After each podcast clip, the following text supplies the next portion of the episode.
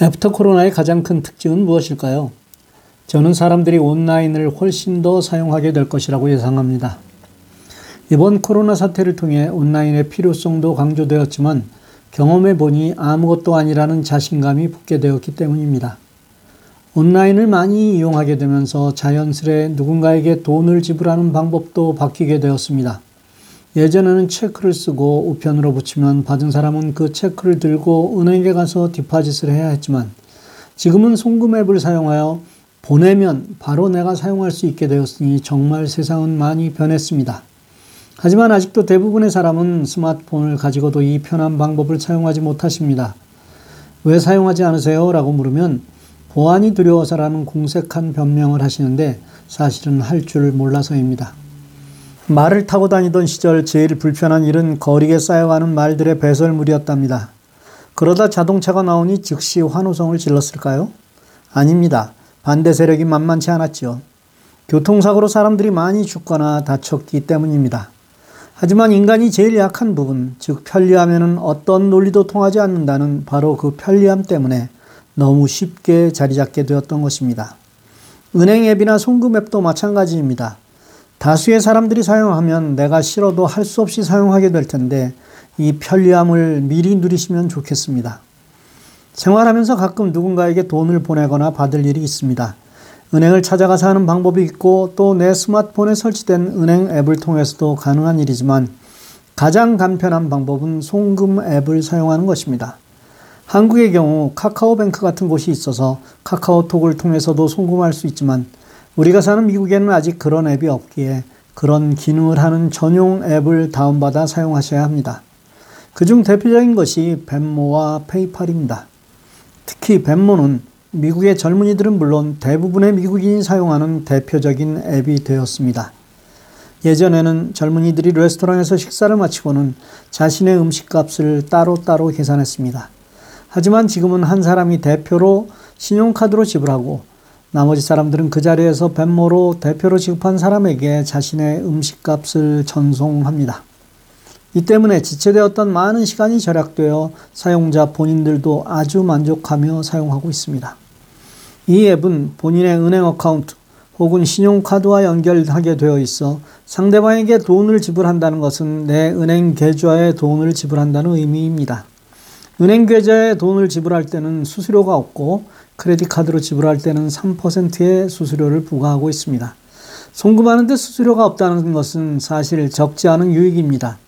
따라서 이 방법은 개인 간의 거래에 많이 이용되고 있습니다. 개인이 물건을 사고 팔 때 돈을 지불하는 방법이 예전과 많이 달라진 것이죠. 만나서 현금으로 주던가 아니면 개인 체크로 지불하던 방법에서 벤모로 그 자리에서 결제가 이루어지는 것입니다. 한인들이 많이 이용하는 미시USA.com이 있습니다. 여기서 여자분들이 물건을 개인 사이에 많이 거래하는데 이때도 벤모가 많이 이용되고 있고 여러분들이 잘 아는 우버를 이용할 때도 벤모로 가능합니다. 자녀에게 용돈을 주거나 혹은 자녀로부터 용돈을 받을 경우도 이를 이용하면 아주 편리합니다. 특히 자녀가 급하게 돈이 필요한 경우 이 방법이 최고입니다.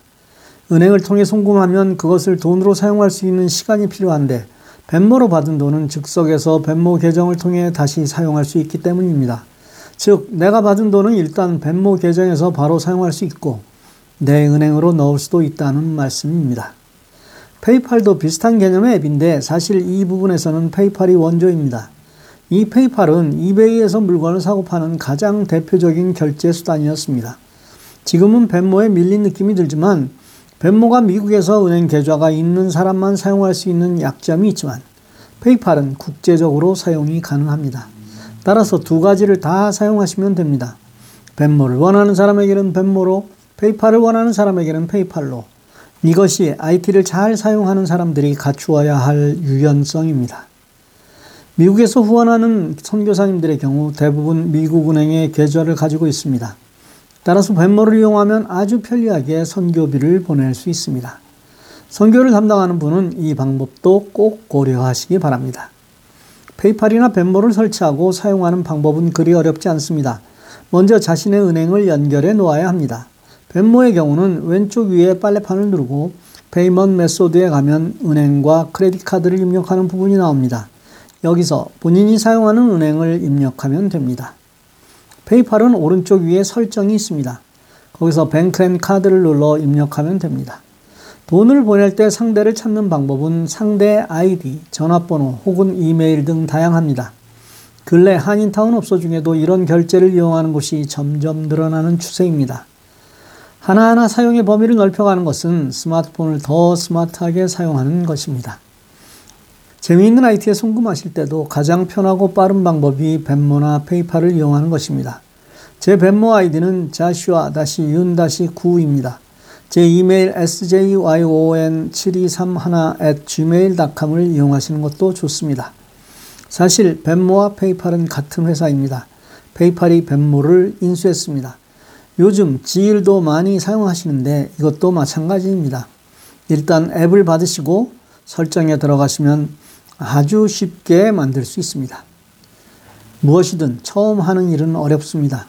내가 보기에 남들은 그것을 척척하는 것 같아 부럽지만 사실은 그렇지 않습니다. 저는 모든 것을 처음부터 척척할까요? 아닙니다. 무언가 새로운 것을 접하면 저도 두렵고 서툽니다. 그러나 분명하게 다른 점은 있습니다. 저는 할 수 있다는 생각을 먼저 하고 덤빈다는 것입니다. 나이가 문제라고요?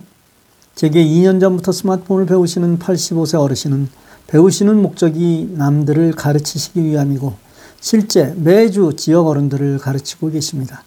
이런 분들이 많이 나오기를 간절히 기도합니다. 감사합니다.